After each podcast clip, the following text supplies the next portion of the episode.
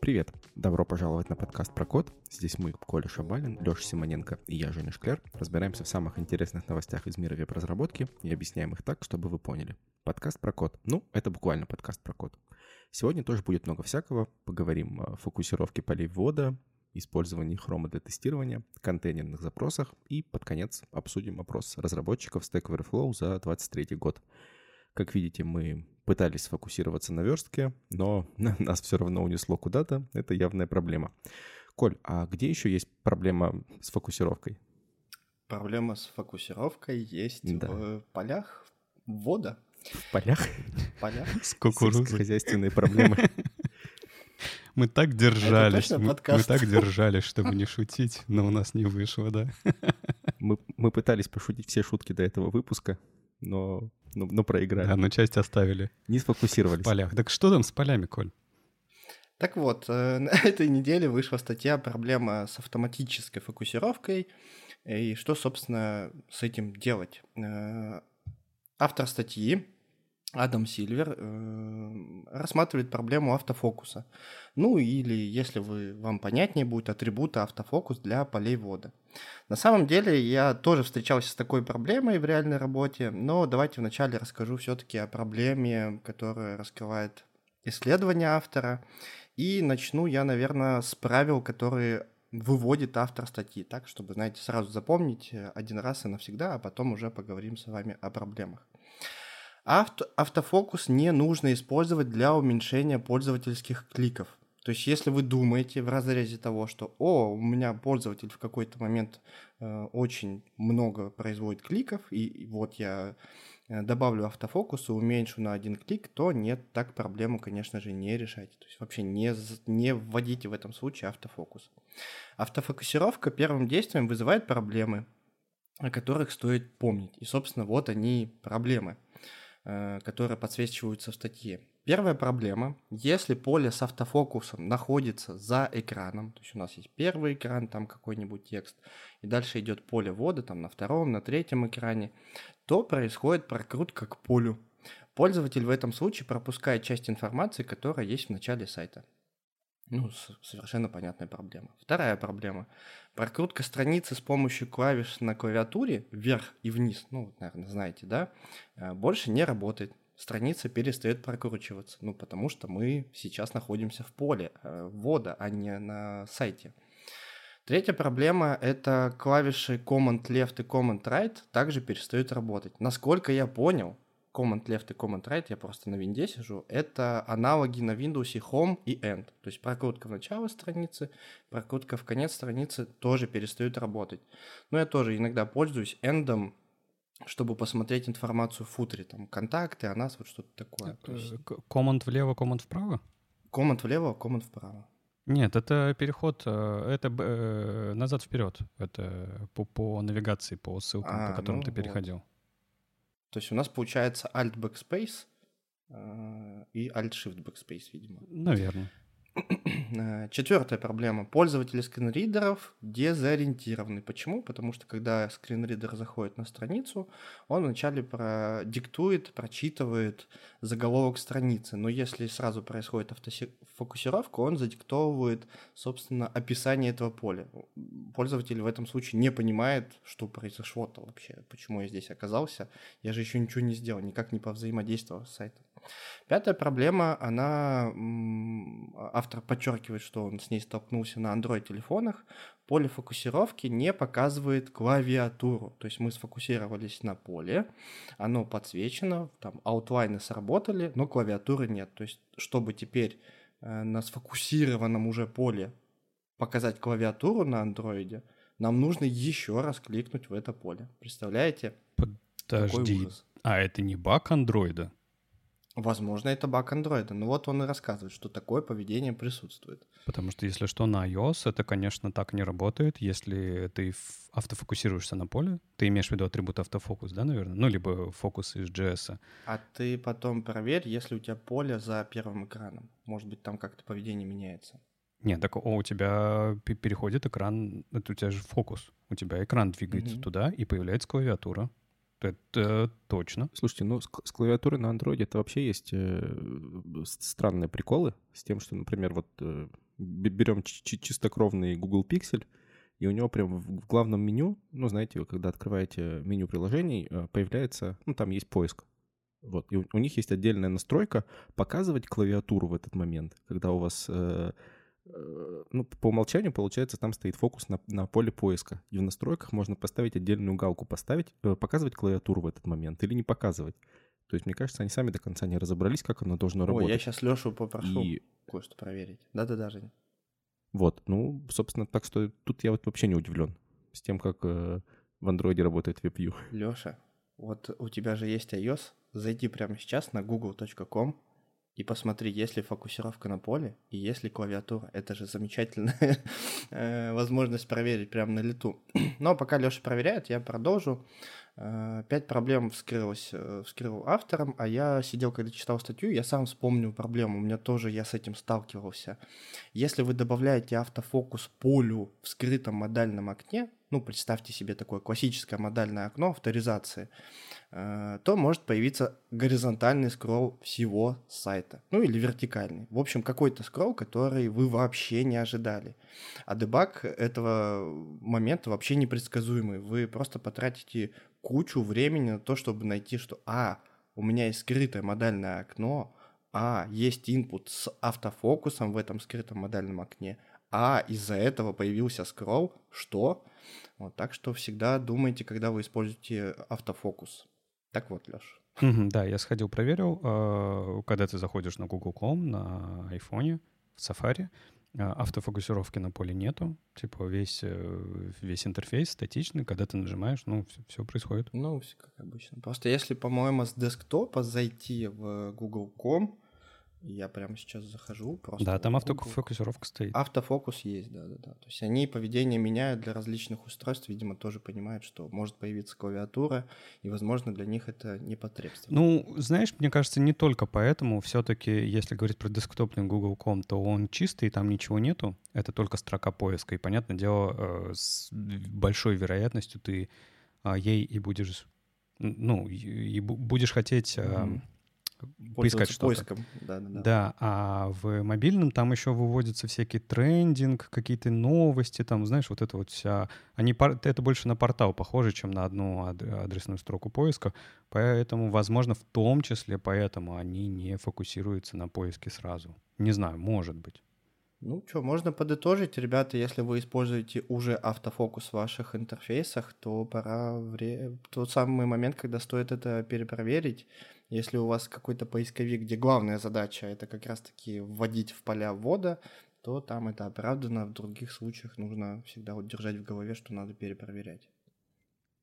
Ну, вообще, да, очень интересный вывод у автора. Такой, значит, статья про, с, с проблемами, а в конце вывод, ну, просто дайте пользователю самому, самому ставить, ставить фокус, куда ему надо. Ну, тут тогда другой вопрос. Есть сайты с таким интересным поведением, ну, то есть, допустим, какая-нибудь, э, э, не знаю, список статей, какой-нибудь блог и все такое, где вы можете в любой момент пролистывания страницы начать печатать. Ну, знаете, как вот вы открываете там на винде какой-нибудь пуск, и можно сразу начать печатать, и откроется поиск. Вот есть сайты, на которых это работает тоже так. А, Коль, на твой взгляд, это вообще э, сильно влияет на UX или, ну, может быть, на доступность, или вообще... Ну, то есть, я так понимаю, все эти вещи перехватываются а, уже JavaScript, да, и они, они, они за счет фокусов. Вот ломает ли это что-то? Есть ли у тебя какая-нибудь э, аналитика на этот счет? Мне кажется, не особо ломает. Тут, тут ты видишь, проблема в том, что основ, основные как бы проблемы в том, что автофокус сразу у тебя внимание забирает. Ты еще ничего не успел сделать. Ты просто зашел на сайт, и он тебя что-то отбирает. В примере с Windows и то, что ты можешь там сразу печатать, это, ну, то есть ты уже совершил действие, и тебя перевело к другому действию. А теперь начинай печатать как бы. Вот в Notion есть такая то ли проблема, то ли проблема. Вот у меня часто бывает такое, что я захожу в Notion, а, а там ты же сразу и в режиме просмотра, и в режиме редактирования, и скролл не всегда срабатывает, потому что он сразу начинает, типа, а давай, ты хотел печатать текст, я покажу тебе клавиатуру. Ты такой, нет, я хотел всего лишь поскроллить. А как теперь клавиатуру убрать, потому что же я в режиме редактирования всегда. Вот, так что, ну, в общем, Мне Ну, кажется, это это не- не проблема. Это тоже немножко Да. неверное использование, наверное, потому что все-таки режимы просмотра и редактирования в Notion тоже есть, просто страницы надо переводить в режим просмотра. Это Переводить, да, но они... Лочить м, надо. В моем случае это редко происходит. Слушайте, ну тут сейчас вы звучите так, как будто нужно всем пересесть на Vim э, на всякий случай. Так. И все, все должно быть в Vim, и тогда вот с режимами просмотра и редактирования все будет э, очень определенно. Шутка такая старческая, как Или будто как бы, он? да? Ну, такая, ну, как, а какой, какой подкаст без старческих шуток? Ой, я вижу, седина уже не проступает. Она, уже Ну, проступила э, это же Женя, в университет, настолько она Женя старая. говорит о редакторе Vim, в котором как раз разделен режим просмотра и редактирования, и там между ними нужно переключаться прям отдельно. Ну, это ладно, мы же про автофокус говорим, давайте вернемся к этому, Ну да, потому что, да. окей, автор сделал свои выводы, а наши-то какие? Мне просто не кажется, что это а, такая проблема, и наоборот, это во многих местах UX улучшает. Да, есть сайд-эффекты, например, на мобильных устройствах, да, когда мы автофокусим какое-то поле, а, там, не, не могу сказать за Android, но а, iPhone слишком приближает а, экран к Мгм. этому полю, и лучше бы они этого не делали, наверное, да. Вот. Но это меньшая, мне кажется, проблема, нет? Это меньшая проблема. Ну, собственно, пять проблем автор озвучил, я шестую докинул. И сейчас вот уже седьмая от Лёши, что иногда приближение происходит. Подождите, подождите. У меня, у меня такое это в- возражение. Леша сказал, много ситуаций, в которых это улучшает э, UX. Давай хотя бы три. Вот я, я потому что не могу придумать. Ну, это когда ты заходишь и хочешь искать, типа поиск. То есть ты заходишь на сервис поиска, ну, наверное, надо искать. Когда ты э, Ну, так, допустим. жмешь э, авторизацию, Это уже не автофокус, это просто фокус. Почему? То есть, Смотря как сделано. так, э, Ну, ты просто ты говоришь про мо- модалочку, которая открывается, а, например, Мгм. бывает так, что ты переходишь на эту страницу, и там автофокус. И только модалка, то есть только авторизация. А, нет, тогда, конечно, да. Ну, ты же знаешь вот эти вот экраны, с- splash-экраны, такие красивенькие, где есть только, например, э, ссылочки на соцсети и типа форма входа или регистрации. Ну, это с Да-да-да, автофокусом. тогда- тогда А, да, этом платежные э, формочки, в которых тоже да. splash-экраном тебе нужно вводить только карточку. Ну, то есть любые, любые места, где от нас требуется вполне Да. конкретное действие, в котором нужно что-то ввести, и больше Да. ничего. А как это все живет с тем, что нам нужно, допустим... Ну, то есть я правильно понимаю, что если у нас, допустим, есть на странице какая-то сверху навигация, а, допустим, по сервисам сайта, по каким-нибудь разделам, а, форма входа и снизу подвал, в котором есть ссылки. Получается, что э, если мы навигируемся с клавиатуры, нам нужно будет назад шифтабаться с этого момента? Или, или все это пойдет табом с первого, ну, то есть с первого пункта меню? Ты, ты можешь. Или мы будем ты, из, из формы идти назад? Ты, когда ты будешь табаться, ты, конечно же, и первым делом пройдешься. Вот у тебя автофокус поле получило, потом следующее поле, следующее поле. Но дальше ты можешь, э, ну, то есть там 2-3 раза тебе придется все-таки табнуть по всем полям. Но потом ты можешь, э, опять же, если ты об этом задумываешься, подумать, что следующий этап, наверное, не должен вести в футер после формы. Наверное, пользователь хочет пойти в шапку и перевести это все дело в шапку. То есть это сделать вполне себе просто. Берем, переводим. Ну там опять, там начинается проблема, что ты прошелся по всей шапке, а дальше куда? Футер получается. А вот да, да, то есть э, получается Ну футер. да, об этом нужно постоянно думать, как пользователь будет путешествовать. Ну, со скринридером, кстати, тут проблем нет, потому что пользователь со скринридером может прям сразу в навигации перемещаться в нужную, ну, то есть в нужной секции по ориентирам двигаться. Э, Ну, если, наверное, они все, наверное, ну, короче, это возможно тоже, перейти там в шапку, в э, форму или в футер. Ну, мы тут больше про UX-паттерны, какие-то UI-паттерны говорим. Мне, наверное, кажется, что если у нас а, вот есть сервисные такие страницы, да, на которых мы подразумеваем одно конкретное действие, это, например, форма входа, а, формы, платежные формы, еще что-то такое, да, когда мы только это действие ждем от пользователя. А, возможно, и навигация там не нужна. Ты должен просто вернуться в то место, где ты был. И тогда и вопросы проще решаются. Чаще всего так и делают, просто форма регистрации или форма авторизации, и все, больше ничего нет. В общем, э, аналитику надо еще подрубить к этому всему делу, сделать выводы, как лучше пользоваться. UX это же не просто из головы там придумал, это нужно посмотреть, как пользуются вашим сайтом. Собственно, автор с этого и начинает, что если вы хотите уменьшить количество кликов, ну, тот самый UX, та самая аналитика, то вот автофокус вам точно не подходит. В целом статья-то еще говорит о том, что если у вас автофокус за первым экраном, и как бы основной упор тоже на это делается в статье, тут уже как бы другой вопрос, что у нас просто часть контента теряется вообще. Мы его не видим, не слышим, мы сразу куда-то скроллимся туда прямо в ад, вниз. Э, поэтому, да. Ну, хорошо, Видите. понятно. Автофокус такой, типа, сложный атрибут, нужно думать, э, когда и где его использовать. В принципе, на самом деле, ничего нового. Автофокус всегда был не атрибутом, знаешь, по дефолту такой, типа, втыкай его куда хочешь. Да, ну, он имеет свои сайд-эффекты, его нужно втыкать только тогда, когда ты точно понимаешь, что ты делаешь. Поэтому, ну, большинство проблем надуманные, но в целом общая какая-то концепция, что ты думаешь, куда втыкать этот атрибут, а она правильная. Угу. Хорошо, Коля. А, а что еще? Или, не знаю, да, что еще, например, Коль? Про, про, про, про, про фокусы? Да не, ну фокусы, ну пофокусировались мы и пофокусировались. А с тестированием-то что? С тестированием, как внезапно. Ну да, фокусы надо у нас тестировать, да, ведь чтобы они работали правильно или не работали, узнавать. И, собственно, новость тоже на этой неделе вышла. У нас появился новый Chrome, ребята. Представляете? Как это? Да, у нас появился новый Chrome, и у нас появился новый Chrome только для тестирований. И тут мы должны протестировать, есть ли последняя буква в конце или нет. Ну, в общем, давайте расскажу вам новость, а потом мы с вами ее обсудим. Появилась новая версия Chrome, которая специально предназначена для тестирования веб-приложений и автоматизации. Э, в начале статьи сразу есть пометка, и я тоже решил сразу же ей поделиться. И там пишут прям в статье большими буквами такими. Обращаем ваше внимание, Chrome для тестирования был создан исключительно для целей автоматизации и тестирования браузера и не подходит для ежедневного просмотра. Но ну, а дальше раскрывается, чем же хорош основной браузер, вот тот Chrome, которым мы постоянно пользуемся.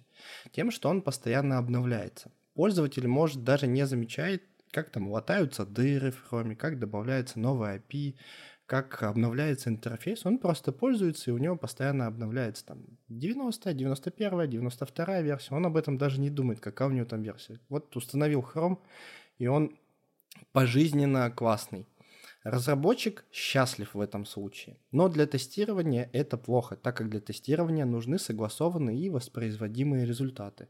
И тут автообновление движка браузера только помешает. Ну вот запустили мы вчера CI, там у нас скачался 116 Chrome, запустились тесты, тесты прошли, все зелененьким горит, все хорошо. Пришли сегодня на работу, запустили снова CI, но скачался уже 117 Chrome. Запустились тесты, тесты упали, все, капец, кошмар, что делать, что происходит, э, а почему тесты упали, вчера все же было хорошо. Нужно разбираться. В общем, версию нужно закреплять для тестов. Еще одна проблема – это использование Chrome Driver. Что такое Chrome Driver? Э, Chrome Driver обеспечивает связь между вашим программным кодом и экземпляром браузера Chrome, позволяя вам автоматизировать действия, которые обычно выполняются вручную веб-пользователем. Это буквально строка из э, Google поиска. Я загуглил, что такое Chrome Driver. Помимо бинарного файла Chrome, определенной версии вам нужен бинарный файл Chrome драйвер с определенной версией, совместимой с, этим, с этим Chrome. То есть Chrome должен быть какой-то версии, веб-драйвер должен какой-то версии. Мы не можем Chrome обновить, мы не можем э, Chrome драйвер обновить. Вот Chrome для тестирования решает эти проблемы. У него нет автоматического обновления, и вы буквально можете сказать с помощью командной строки, какая версия Chrome вам нужна. Ну, там, мне нужна 114 версия. И туда же вам автоматически, ну, либо опять же в ручном режиме, вы можете подтянуть пригодный для работы конкретно к вашему Chrome Chrome драйвер. Ну, опять же, если вам Chrome драйвер нужен для тестирования. Удобно? Удобно. Тестировщики ликуют, э, тестировщики радуются. Э, пользователи и разработчики такие, ну ладно, какой-то Chrome появился. Ну, такая новость, ребят, у нас вышла. Так а насколько это, как ты думаешь, вообще оправдано это все?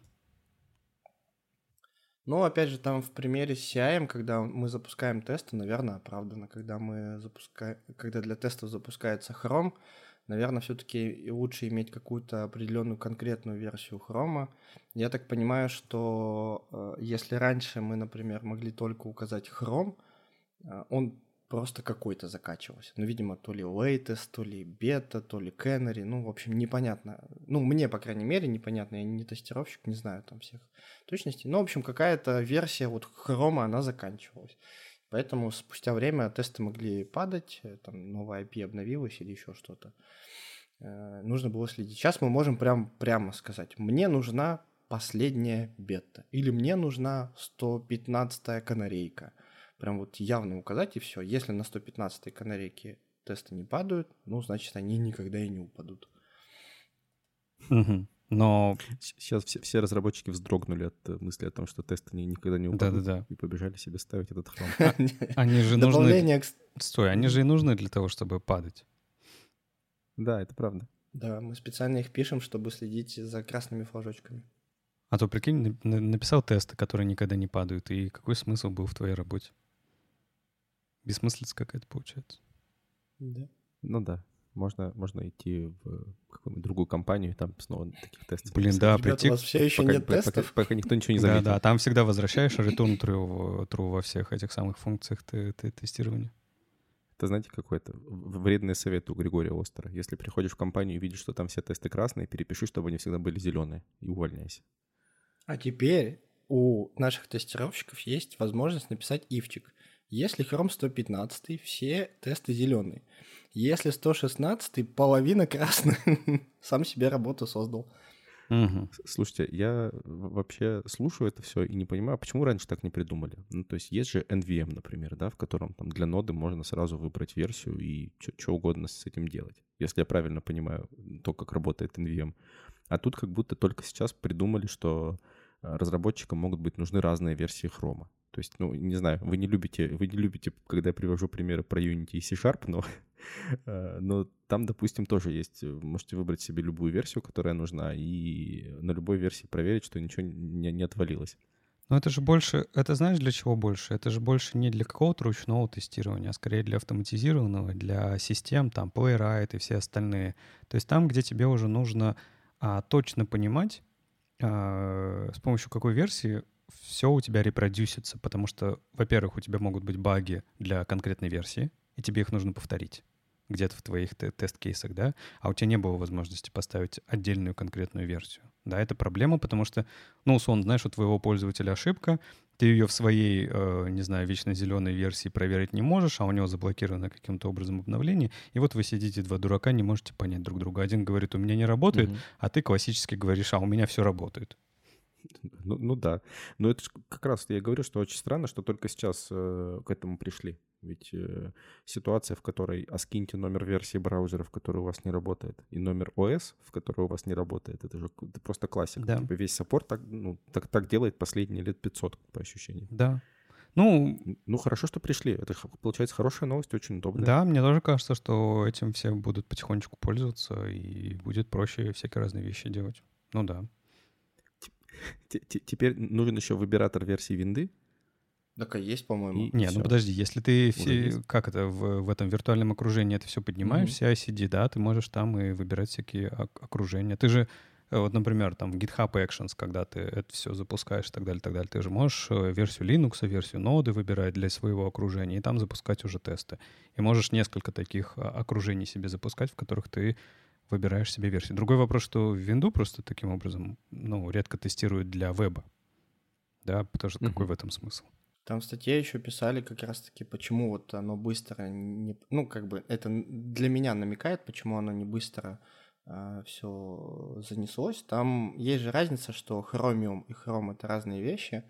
И э, раз, тестировщики, ну, как я понимаю, опять же, из статьи, я не тестировщик, э, тестировщики как раз-таки с этой проблемой боролись тем, что они скачивали Chromium определенной версии, и вот с ним и работали.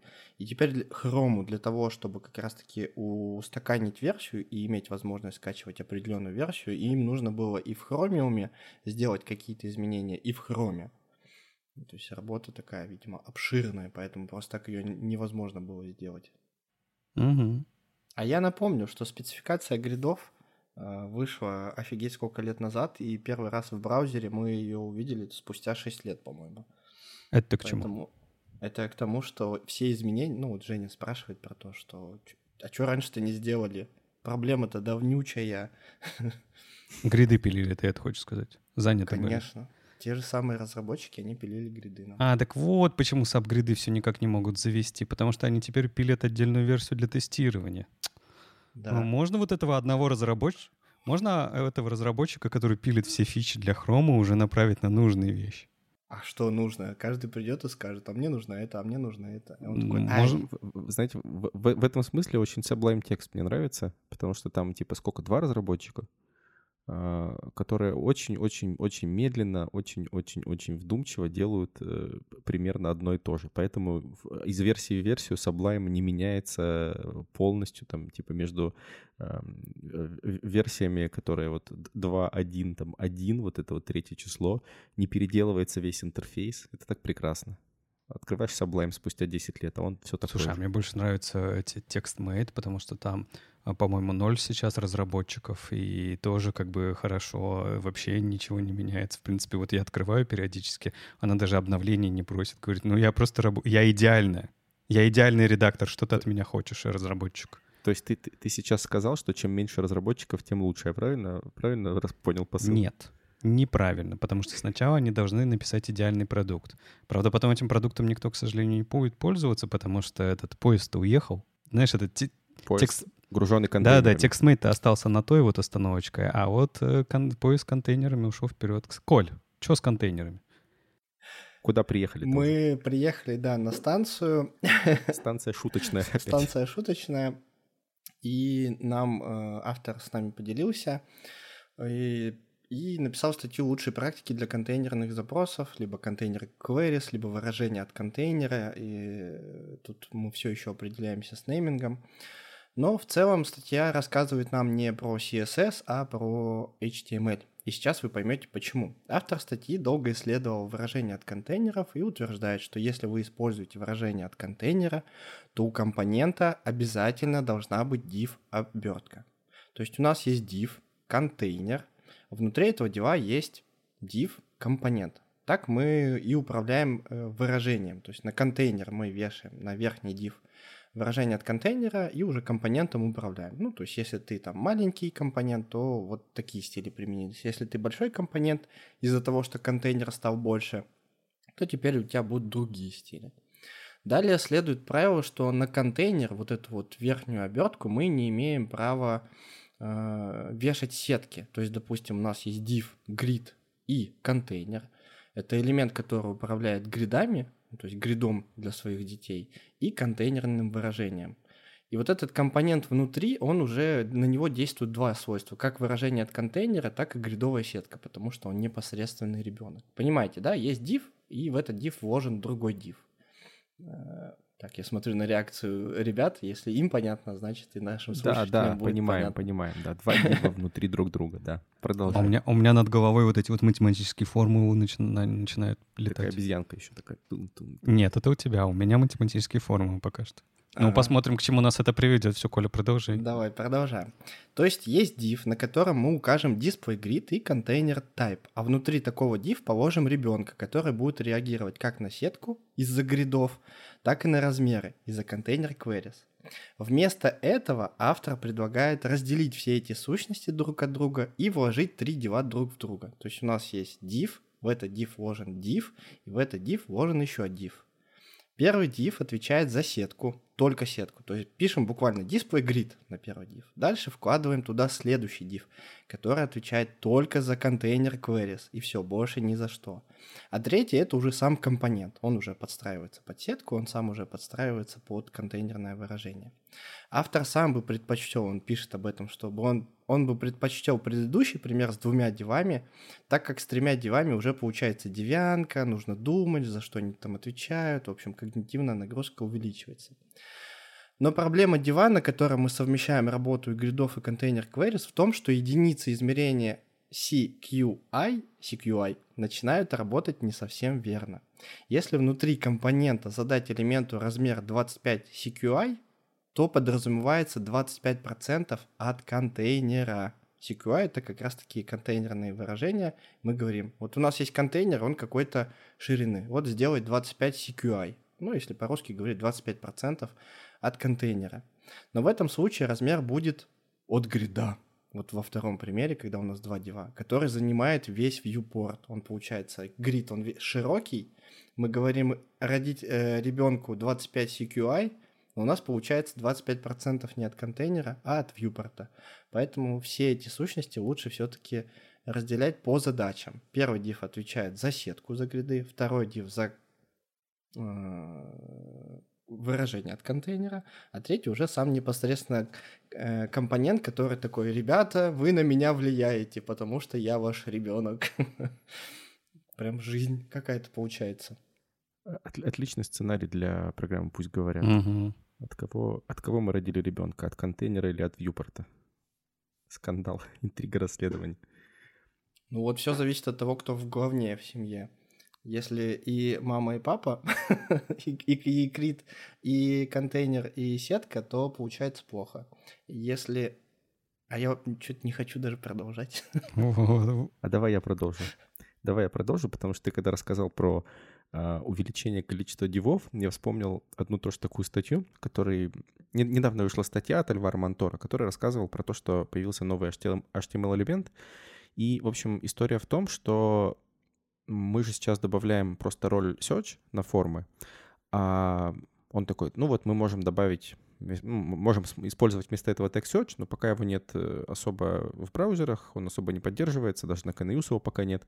Поэтому пока можете подготовиться к тому, когда они начнут его поддерживать, а, используя text search с ролью search. То есть как бы пока можете в своих сайтах это делать. То есть как такая дополнительная перестраховка. И вот здесь прям очень сильно напомнило, что мы вроде как увеличиваем количество кода, увеличиваем вложенность там и количество уровней, но при этом вроде как увеличиваем запас прочности и предсказуемости. Это же одновременно и ужасно, и круто. Угу. Ну так он вот столкнулся с проблемой и решил ее, что а зачем нам Э, на родителей все пихать на одного. Давайте лучше разделим их и получим вот такую тройную вложенность. Тегом все очень ровно то же самое. Ну, не работает он сейчас.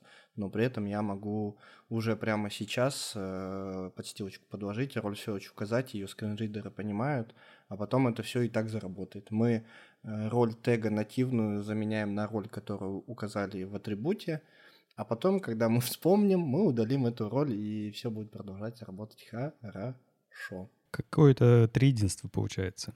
Не, не смог удержаться. Но я бы хотел спросить э, немножко про другое, про сами контейнер queries, потому что э, пока что для меня это находится все равно в зоне в такой, э, где люди экспериментируют, разработчики экспериментируют, пытаются понять, э, где и как они это будут использоваться, но э, живых примеров, именно вещей, которые находятся в проде, не каких-то демок, да, каких-то исследований, а вот что что-то э, в настоящих продуктах пока я не видел.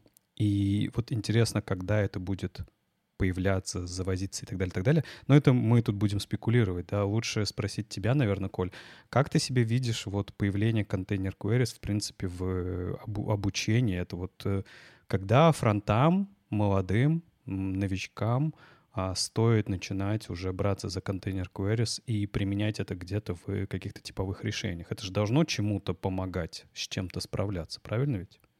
Угу. Ну, если отмести вопрос браузерной совместимости, то есть мы представим, что вам позволяет браузерная совместимость уже использовать контейнерные выражения, то можно начинать сегодня, уже с ними знакомиться и начинать работать. Да, Прям но... замещать... Не-не-не, а... ну понятно, когда начинать пробовать. Это с этим все понятно, да, браузерная поддержка, э, типа тебя удовлетворяет, ты пошел заниматься. Но зачем? Ты же не пошел веб-компонентами заниматься, правильно? Хотя у тебя есть возможность это делать да, ты используешь именно тех технологий, которые тебе нужны для решения типовых задач. А вот типовые задачи-то, как ты думаешь, когда появятся? Потому что это же вещь, которая не что-то из э, простейших вещей упрощает. Да, она же создает новый слой. Э, тут на самом деле, ну тоже сегодня можно начинать. Тут нужно перестроиться вообще всем. Тут нужно перестроиться веб-разработчику, тут нужно перестроиться и дизайнеру в том числе. Если дизайнер будет мыслить вьюпортами, он там рисует три макета 320, 768, 1440, то э, верстальщику ничего не остается, кроме как взять и повторить все это дело. Ну, за меня дизайнер уже подумал, он уже это все отрисовал, все поместил как нужно. Если же дизайнер будет э, исходить из компонентов, то есть вот у меня есть компонент, у компонента есть поведения, всевозможные разные. Этот компонент может использоваться в темной теме, в светлой теме, этот компонент может быть контрастный, этот компонент может поменять размеры, он может стать шире, уже, выше. У этого компонента есть ховеры, фокусы и всевозможные другие состояния. Как только мы все вместе, всей индустрии начнем думать от компонентов, то тут они сразу и пригождаются. Вот, допустим, э, можно сделать две реализации одной и той же типовой задачи. Э, карточки товара. Вот у нас есть карточки товара, и карточки товара меняют свой вид. То есть они могут быть либо в списке, такие, знаешь, длинные на всю страницу, а могут быть карточками, там по три карточки обычно делать, по 3-4 карточки в ряд, э, и рядов там бесконечное количество в зависимости от количества товаров. И, собственно, как мы можем подойти к решению этой задачи именно отображения смена вида? Мы можем пойти от вьюпорта, скажем так, от отображения сетки, либо можем от карточки товара. Если мы идем от карточки товара, то есть у меня карточка товара может быть узкой, и если она узкая, то у нас все элементы идут сверху вниз. Ну, вот это сетка самая классическая. То есть сначала показывается картинка, потом заголовок товара, потом цена и кнопочка «Купить». А если места достаточно, то есть в какой-то момент у нас карточка становится шире, нам не важно, в какой момент она становится шире.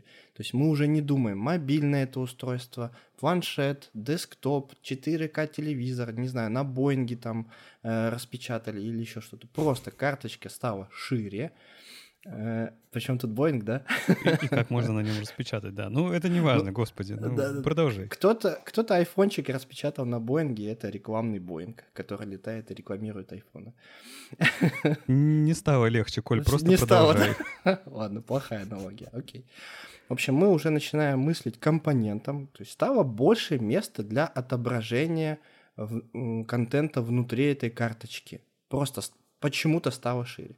Дизайнер тоже от этой мысли отталкивается. Не потому, что у меня вид изменился, а просто потому, что карточка изменилась. И в этом случае мы можем использовать контейнерные выражения от контейнера. То есть дизайнер такой, так, 320 пикселей, карточка вертикальная, вообще все прекрасно смотрится. 400, ну, сам там тянет фигме, тянет, тянет, тянет, тянет. 480 еще ни туда, ни сюда. Пустота появляется между этими вертикальными элементами. В общем, чуть не очень. А вот 520, ну вот он рандомную какую-то цифру выбрал, 520 уже можно перестроить. Уже места хватает для того, чтобы там изображение показать слева, именование товара справа, кнопку купить там в правый нижний угол прибить. Ну, обычно вот примерно так это делать. Мы такие, так это же контейнер queries. Если размер моего компонента изменился, то есть он стал больше, чем там, 520 пикселей, то теперь мы влияем на наши элементы и их перестраиваем. Ну, классический пример. Но опять же, это не значит, что если мы все еще продолжаем думать терминами вьюпорта, что если вьюпорт широкий, то мы должны показывать по три карточки, а если узкий, то по одной карточке. Вот если мы этими терминами думаем, то просто сверху на э, этого родителя вешаем гриды, там grid template columns, указываем три ряда, а если viewport такой-то, то указываем, что а теперь один ряд. И карточка там уже вид 100%, она сама тянется. И опять же, в зависимости от вьюпорта, по какой-то причине именно на этом вьюпорте у нас три карточки появляются, мы его изменяем. Вот. Ну, то есть вполне себе конкретная вроде типовая задача, которую можно и так, и так решить, но можно уже думать, что терминами компонента и его изменения состояния. Угу. Но это как раз та самая э, технология, но ну, я имею в виду про контейнер queries, да, а, которую мы не можем легко деградировать, да? Легко деградировать. То есть если он отключится... Ну, ну вот, например, да, вот оно сейчас, оно работает сейчас прям во всех браузерах, а, во всех актуальных, да, но если нам нужна чуть более широкая поддержка, то мы не сможем его и использовать, и при этом, чтобы у нас была деградация нормальная до тех версий браузеров, в которых ее поддержки нету, но при этом, которые мы должны а, поддерживать, потому что это же а, совершенно две разные концепции написания, вот перестроения э, твоих компонентов.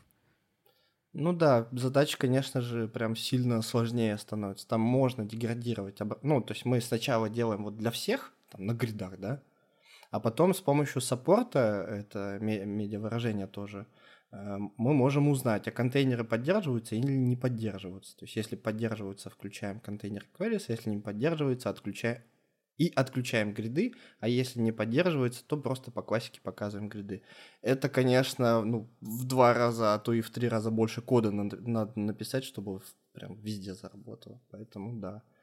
Тут Слушайте, придется... у меня есть глупый вопрос.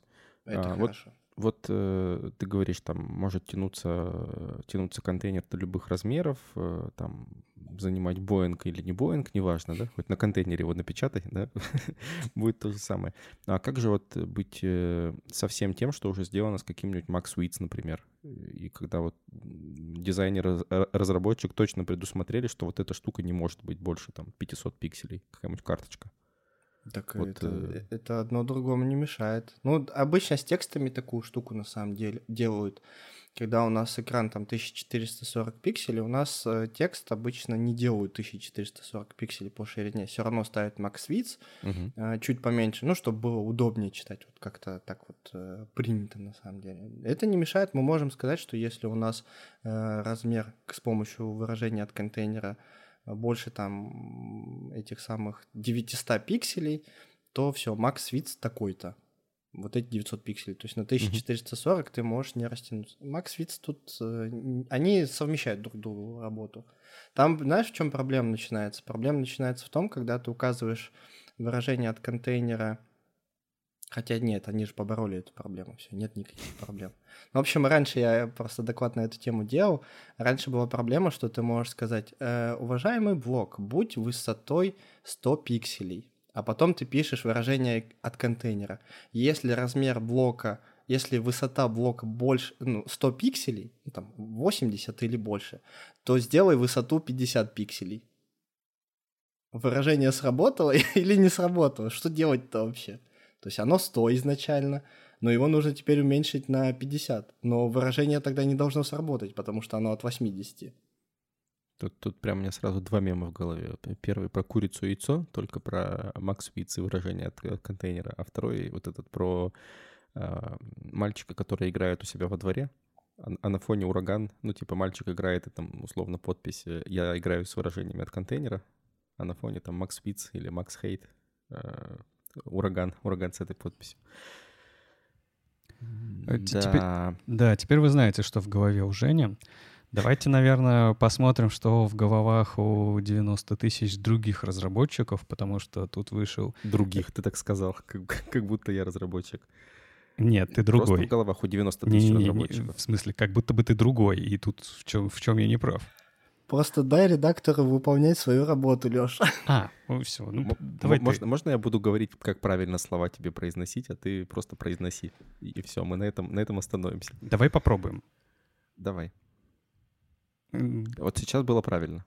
Ага, понял, хорошо. Так вот, 90 тысяч разработчиков прошли э, опросы Stack Overflow. Они их делают ежегодно. И это такая небольшая калька для нас, для всех, как для сообщества, чтобы понимать вообще, что нас беспокоит, какие инструменты нам нравятся, какие инструменты мы ненавидим, что мы... Леш, Леш, извини, пожалуйста, я тебя перебью. Ты точно, точно хотел сказать калька, а не лакмусовая бумажка?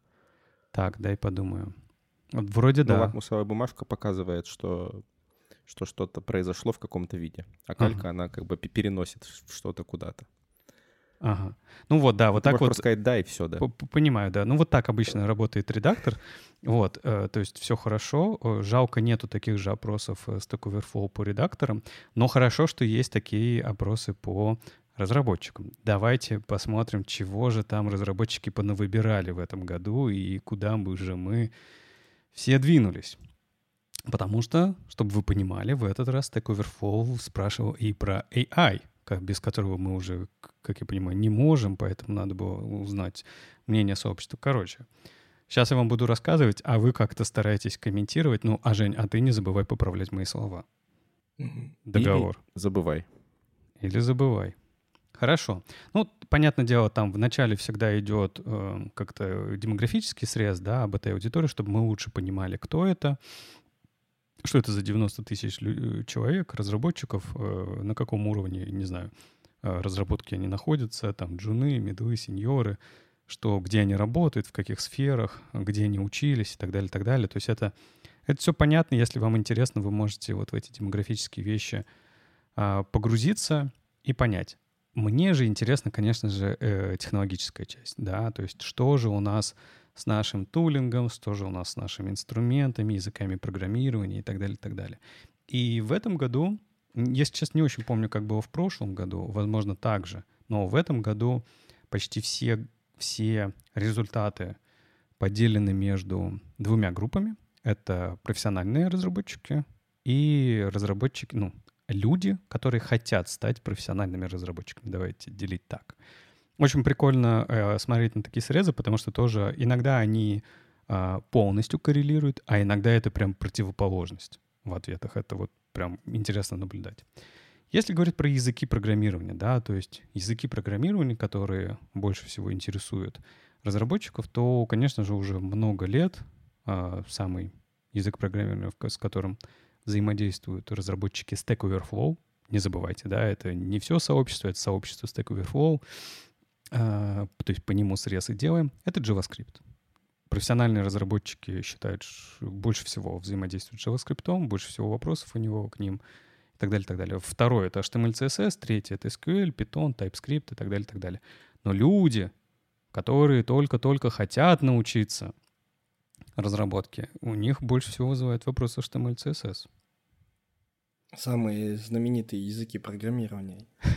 Там, на самом деле, смешнее это там еще третий пункт есть, то, что ты умолчал про него. А, пункт другие э, разработчики. То есть там есть профессиональные разработчики, те, кто учатся, а еще некоторые другие разработчики. Вот у них-то самый популярный Python.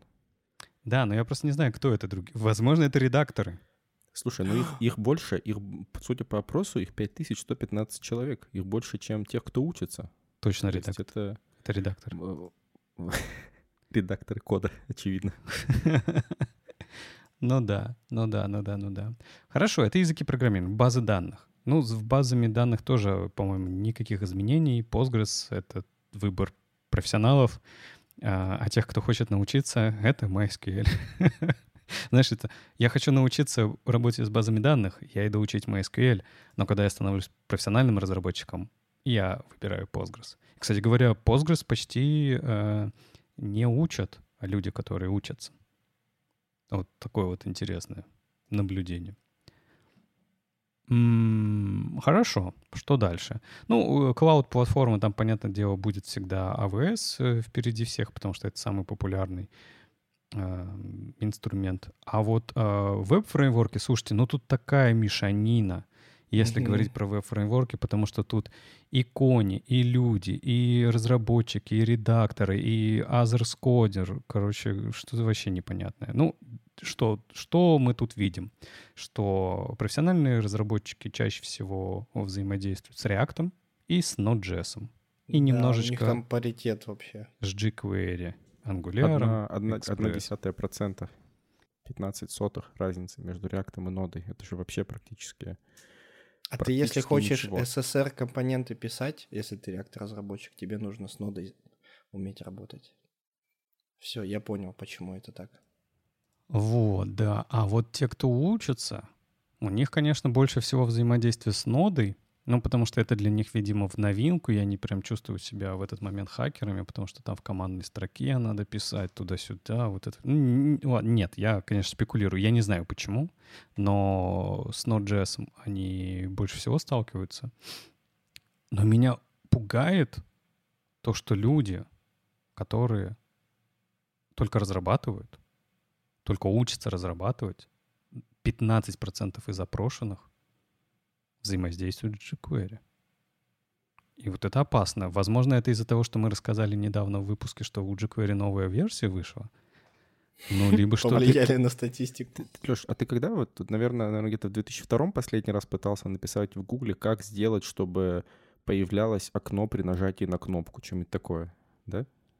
Ну, ты, наверное, я- просто пропустил тот момент, что когда ты пытаешься это сделать, я просто знаю, я так делал, Ага. э, довольно регулярно мне по работе приходится писать всякие вот такие странные запросы и потом не пользоваться советами из них, потому что там везде, везде рекомендуется jQuery. То есть мы, мы в журнале DocType пытаемся это переломать и советовать хорошие вещи. Вот, но jQuery все еще очень много. И прям, прям вот я бы даже сказал, что на 15%, а то и больше. То есть там постоянно вот эти странные вещи со знаками доллара, которые оттуда идут, вот э, это, это, это прям это прям то, что остается еще вот из времен, когда jQuery был популярным. И эти материалы, видимо, там набрали очень много веса, поэтому новички часто на такое натыкаются, и они учатся поэтому. То есть тут даже не, не важно, что jQuery сама по себе обновляется зачем-то, но, но, но факт, факт в том, что очень много материалов по jQuery, и, и этому проще учиться. Не, не знаю, почему по Express.js больше, больше материалов, и почему Express.js учится, возможно, воз- возможно, потому что в прошлом опросе он был популярный. Но вот, вот с jQuery могу однозначно сказать, что это просто потому, что а, интернет заполонен статьями о том, как сделать что-то на jQuery. Ну, а тут, наверное, самое важное, что Stack Overflow запо- заполонен всеми этими материалами, да? Ну, и это тоже, да, конечно. Да, потому что мы тут смотрим именно на срез аудитории. Просто аудитория Stack Overflow — это, ну, такая отдельная аудитория, вы же должны понимать. Да ведь? Вот, я не знаю, Коль, ты как? Ты чувствуешь себя э, пользователем Stack Overflow? Ты вот в комьюнити? Нет, во- вообще не. У меня там даже есть аккаунт из... э, Подожди, нет, у меня даже есть там аккаунт. Жень, ты чувствуешь какой-то подвох? Это как на Фейсбуке. У меня есть аккаунт там, но я им никогда не пользовался, так и со Stack Overflow. Коля, а у тебя натренирован палец, который нажимает на клавиатуре C и V? Ну, еще Да. мизинчиком Ctrl, да? Да, Ну, это у кого как? У кого как? конечно, да. У меня вот большой палец, чтобы называть, называть, чтобы называть безымянный, чтобы нажимать команд. Но, ну да, в принципе, да. Тут- Кстати, тут- с э, помощниками вот этими новыми, э, мы тут секцию AI упоминали, э, Copilot и всевозможные там коди, кодинг, по-моему, он еще Ну, называется. подожди, мы до него дойдем, не торопись. Ну, мы поняли, Да. что ты на самом деле пользователь Stack Overflow, раз уж у тебя Ctrl-C, Нет, я, Ctrl-V. я уже как раз-таки уменьшаю свое присутствие, потому что мне Copilot Хорошо, значит, ты бывший пользователь Stack Overflow. Нас устраивает э, любая формулировка. А отвечал ли ты когда-нибудь на вопросы? Типа, Не зарабатывал знаю, ли надо- ты со- соцбаллы в Stack Overflow комьюнити? Вот я не помню, надо зайти в аккаунт, но я не буду. Чтобы мы тебя не- обсмеивали, да? Да, ты боишься, что мы в тебе разочаруемся?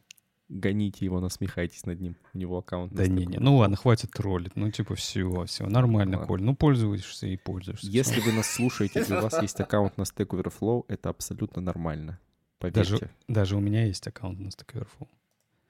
Но я тоже не буду заходить, я не знаю, пользовался. Ну, то есть, понятное дело, что я давно им не пользовался, но он есть, да. Да. Нас сталкерить начнут, ребята, я Все, понял. все, все это, вс- все люди, которые в этом опросе проголосовали за Node.js 0.12, это Леша. Это я. А, ладно, что у нас про а, э, как-то среды разработки, да? А, точнее, про редакторы. Про ADE-шки, про редакторы. Ну, тут безоговорочное лидерство VS Code, он уже много-много лет, по-моему, забрал на себя всю пальму первенства. Атом, который до этого показывал хорошие результаты, вообще уже нигде. Его, в принципе, нету на радарах. Ну, точнее как, профессиональные разработчики им практически не пользуются, а вот люди, которые еще только учатся, иногда вот еще как-то похаживают, похаживают в, них, в него. Но в целом Visual Studio Code — это 78-74, ну, в целом 73%. Поэтому если вы еще себе выбираете редактор кода, то знайте, что самым популярным является VS Code. Если вы любите ADE-шки, то дальше идут по популярности как раз Visual Studio, это ADE, и IntelliJ, ADE, это JetBrains, ну и Notepad++, ну это просто для тех, кто, кто его любит. Ну, это, это у меня- э, в голове складывается, как вы понимаете, я сегодня много рассказываю о том, что у меня в голове, складывается такая картина человека, который эм, пишет в Notepad++ э, по, туту- по туториалам про jQuery. Э, Что там еще есть? Что там еще есть дальше в этом списке, Леша, расскажи. Что-нибудь, ну, такое сте- стереотипное, стереотипное такое из 2010 года. Ну, пытается совместимость с E6 сделать, конечно. А, ну да, но, ну, и E6 же нету в списке браузеров, я так понимаю. ESHIFT в списке браузеров нету. Если говорить про редакторы, то Notepad++ вполне себе подходит для 2000-х годов, наверное. Ну или там вот где jQuery был. Почему нет? Меня знаешь, что удивило? Что есть такой редактор, редактор кода, просто редактор, да, наверное, Nano, а это ведь э, Linux инструмент да. чисто. То есть, а он прям набирает 9%. Не, я тоже, когда захожу на сервер, когда редактирую, у меня там нано по умолчанию. Я... Ну, а, а что тебя Vim не, не, не удивил, у которого 17%? Не-не, с Vim все понятно как раз. А, окей. То есть тут именно, именно вопрос в нано, который просто встроен. Нет, он не встроен. На нано ты тоже ставишь. Нет, подожди, да см- смотря Нет, какой, какой подожди. дистрибутив. Ну, смотря где, да. Да, смотря какой дистрибутив. Но в целом нано стоит почти везде, да. Ну и Vim тоже ведь. Э, не Vim, а который V, v. Он тоже да, стоит. Да, v. Ой, что-то мы уже на непонятном начали, да, говорить. Короче, VS Code, ребят. Вот все, что вы должны были услышать в, в этом месте. Все остальное не так важно. Знаешь, я вот еще посмотрел, пытался найти свой текстмейт и нашел. Да? Ноль. Запятая 68%. Это, видимо, я. А, все ну, еще... у тебя же не, не просто так есть аккаунт на Stack Overflow. Node.js да, да. 0.12, TextMate. Да. CoffeeScript. Вот, вот это все. В общем, он, он все еще есть. Вот, если говорить про инструменты для а, ну, управления задачами, вики и так далее, так далее, то тут вот это разделение прям идеальное э, показывает, как отличаются профессиональные разработчики от тех, кто учит учится только, потому что это очень смешно. Профессиональные разработчики — это Jira, Confluence, все такие дела, а типа люди, которые пишут э, код GitHub Discussions, Notion, Trello, примерно так. Нет, ну ты еще не забывай Markdown файлы. Markdown файлы — это сила. Слушай, ну я, если честно, не понимаю, в принципе, как Markdown файлы попали в эту категорию да, опроса. Да, да. Потому что это же не тулинг. Ну, это же типа просто формат файла. Э, это, а почему ну, здесь нет... Да. Хорошо, подожди, вопрос. Почему здесь нет текстовых файлов, док-файлов, docx-файлов? Листал ли ты до конца? Да, Видел ли ты Леонкор с 0,29%? Видел ли я ты не знаю, что Нуклина с 0,51%? Я, я, я не знаю, что это. Но... Я тоже не знаю. Короче, это все не важно. Я бы на самом деле по Markdown файлу не анализировал, а вот Jira Confluence против GitHub Discussions и Notion — это прям настолько показательно. И сначала я хочу тебе сказать, те самые другие кодеры, ага. которые, вот категории, которые я не трогаю, да, они как раз выбирают почему-то... Марк... Я, это точно редакторы, потому что у них в топе markdown файлы. Да, да, это правда, это правда. Я как-то писал статью про то, как писать э, статьи э, в markdown файлах. Так что, в принципе, это абсолютно, абсолютно true, true story, скорее всего, это действительно просто 5000, а, ну, в данном случае 3319 редакторов. Ну, а к вопросу, который ты спросил, э, что же значит такое разделение между профессиональными кодерами и те, кто учится? Ну, в том, что профессиональные инструменты в компаниях, в больших компаниях, они, конечно, отличаются. Никто там в корпорациях не использует GitHub Discussions для того, чтобы а, обсуждать а, задачи по работе. А, Notion тоже реже чем когда ты учишься, потому что когда ты учишься, ты можешь просто себе э, удобную базу сделать и все такое. А, скорее всего, вся твоя работа будет в чем-то похожем на Jira, ну, либо на саму Jira, на Confluence. Confluence — это вики внутри Jira. На самом деле, не знаю, почему это отделенные друг от друга продукты, потому что они обычно идут же вместе.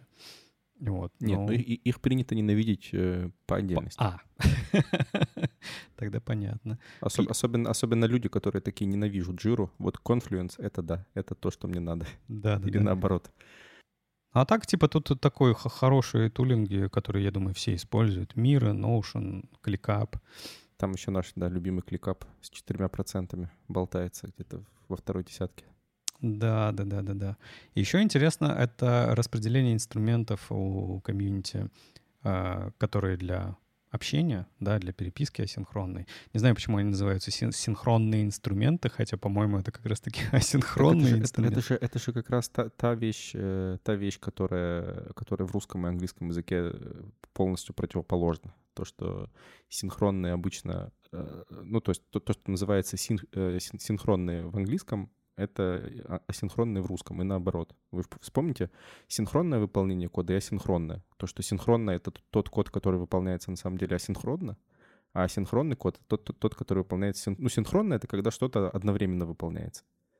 Э, а на самом деле одновременно — это асинхронно. Не слушайте называется. редактора, он что-то путает. Нет, нет, ну смотрите. Я сейчас вот ничего не понял. Мы сейчас, мы сейчас проведем, проведем минутку э, лингвистического ликбеза. Так. Да? А, у нас есть, не знаю, синхронное плавание. Так. Правильно? Они угу. делают все одновременно. Угу. Ну, то есть по параллельно друг с другом они там дергают ногами в воде. Так. Да? Угу. Вспоминаем, что такое асинхронное выполнение кода. Это то же самое. Вы можете запустить две функции, и они будут параллельно выполняться. Асинхронно — это когда они последовательно выполняются.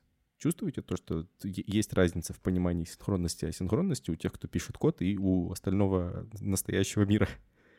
Слушай, помнишь вот в, в контейнер queries, когда э, Коля объяснял дивы, у тебя это самое в барабаны э, обезьянки делали? Вот у меня да. сейчас так же в голове. Нет, ну подожди, ч, да, да, давай это, да, давай поговорим. Чего ты не понял в этой части? Да я, если честно, все не понял. Я Нет, не еще, мог... еще раз, смотри, синхронно. Синхро... Синхронно вещи происходят, Женя, я все понял. мы делаем их параллельно. А, я, ты все понял. Все. Я все понял. Все. Ты вот сейчас я Хорошо. резко все понял, да. Ясно, ясно. Ну, тогда пойдем дальше, к синхронным так, инструментам. Так вот, и тут тоже очень сильное разделение между профессиональными разработчиками и те, кто учится, потому что ну, Microsoft Teams, Slack, Zoom — это, конечно, корпоративные больше инструменты, и очень видно, как это отличает людей, которые только учатся, потому что у них там в топе Discord.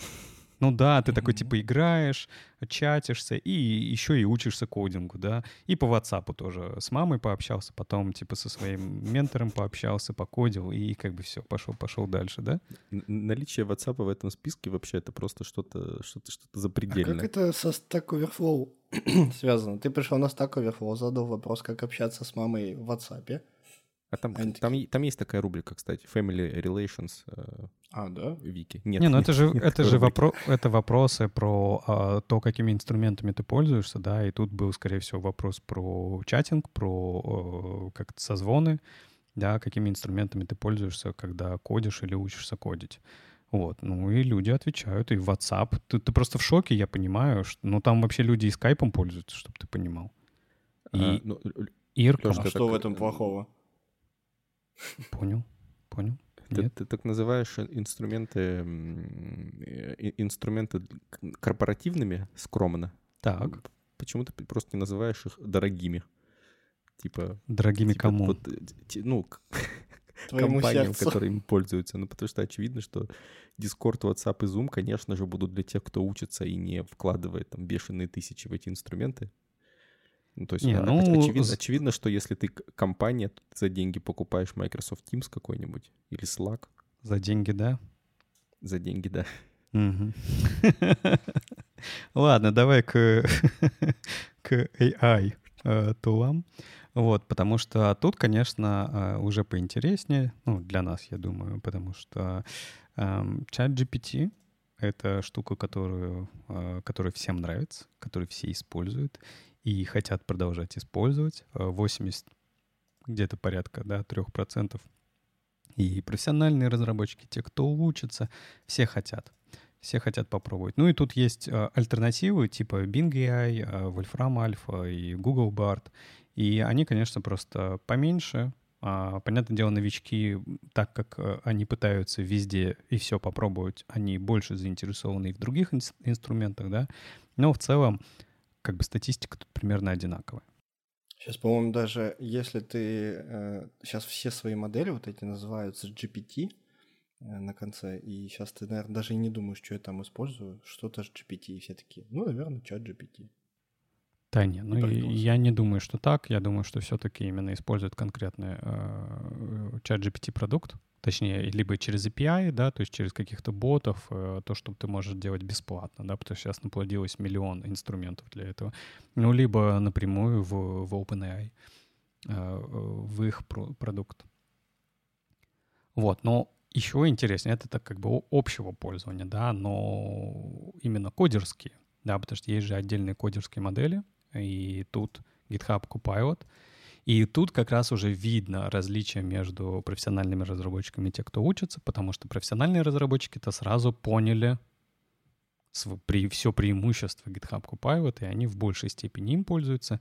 Ну и есть альтернативы. Есть альтернативы Tab9 и э, амазоновского код Whisper, которые только-только недавно э, появились, поэтому, поэтому ну, их статистика, их популярность не такая большая, не, не на таком слуху. Но GitHub Copilot отлично себя, э, себя представляет, презентует, да, и очень сильно помогает. Коль, ты сказал, что ты тоже им начал пользоваться, да? И, или... Да, я им пользуюсь еще с... Э, там они откры... открыли бетку, я сразу же подписался и пользуюсь. Очень помогает не гуглить, ты прям на месте, он тебе подсказывает там сереньким таким кодом. Ты это имел в виду? И ты такой, а да? А, и да? все, и используешь. Угу. Ну, там, знаешь, какой-нибудь метод, вот тут там бывает в JavaScript, что один метод сортировки вначале принимает один тип э, данных, а другой тоже метод просортировки, он почему-то другой тип данных. И я вот постоянно в этом путаюсь, потому что мало, ну, меньше, чем нужно взаимодействию с этим. Он такой, да ты не то имел в виду, вот что ты имел в виду. Ты такой, блин, точно, спасибо. И в Google идти не надо, и в Stack Overflow идти не надо. Тебе тут на месте прям в редакторе кода подсказали. Угу. Знаешь, есть у Stack Overflow всегда еще в, в их опросах отдельные категории про, а, про отношения разных технологий друг к другу, точнее, про э, желание од, одной аудитории, которая э, выбирает одни технологии, заниматься другими технологиями в будущем, в будущем, и эти э, как-то связи иногда показывают очень странные вещи. Например, э, чтобы вы понимали, если говорить про базы данных, где-то 11 тысяч разработчиков а, которые постоянно, регулярно используют PostgreSQL, хотели бы использовать Redis в следующем году. И при этом 9 тысяч разработчиков, которые постоянно используют Redis, хотели бы в следующем году использовать Postgres. Ну, им нужно просто, просто, типа, поменяться между компаниями и все. Ну, то есть... Это знаешь, как это, как люди с прямыми волосами хотели бы себе кудри, а люди с кудрявыми волосами хотели бы себе прямые. Это все так. Но они еще не знают. Да. Вот. А, очень интересно, что там люди, которые вот до сих пор используют прямо сейчас jQuery, очень бы хотели начать использовать Node.js или React в следующем году. Но... Из jQuery в Node.js. Из jQuery в Node.js. Но никто... Звучит как история успеха какая-то. Ну, чтобы вы понимали, но никто не хочет попробовать jQuery в следующем году. Вообще никто. никто? Вообще. Ну, только... Нет. Есть отдельная категория люди, которые используют jQuery, 5000 человек, хотели бы его продолжать использовать и в следующем году. Все. Вот, а помните, мы обсуждали, кому, ну, кому нужно обновление jQuery? Вот, вот этим 5000 людей. Ну, и причем это смешно, знаешь, если посмотреть на разные другие распределения, то у всех есть пересечение, да, там люди из одной категории, из одной группы хотели бы попробовать что-то из другой группы, но не jQuery. Типа люди из jQuery хотели бы остаться с jQuery. Ну, либо, точнее, люди из других категорий не хотели бы пробовать jQuery. Ну, бывает. Странно. Они что-то знают, еще даже не попробовав. Ну, слышали. Они, они, они настолько напробовались, что уже не готовы менять на что-то еще. Это как люди, которые послушали наш подкаст, я уверен, не готовы от него отказываться. Благо он заканчивается. Это был 12 выпуск подкаста про код. Подписывайтесь, слушайте, комментируйте, ставьте лайки. И помните, что все разработчики, как дварфы, могут Copilot, а могут не Copilot. Встретимся через неделю прямо здесь. Пока. Пока. Пока.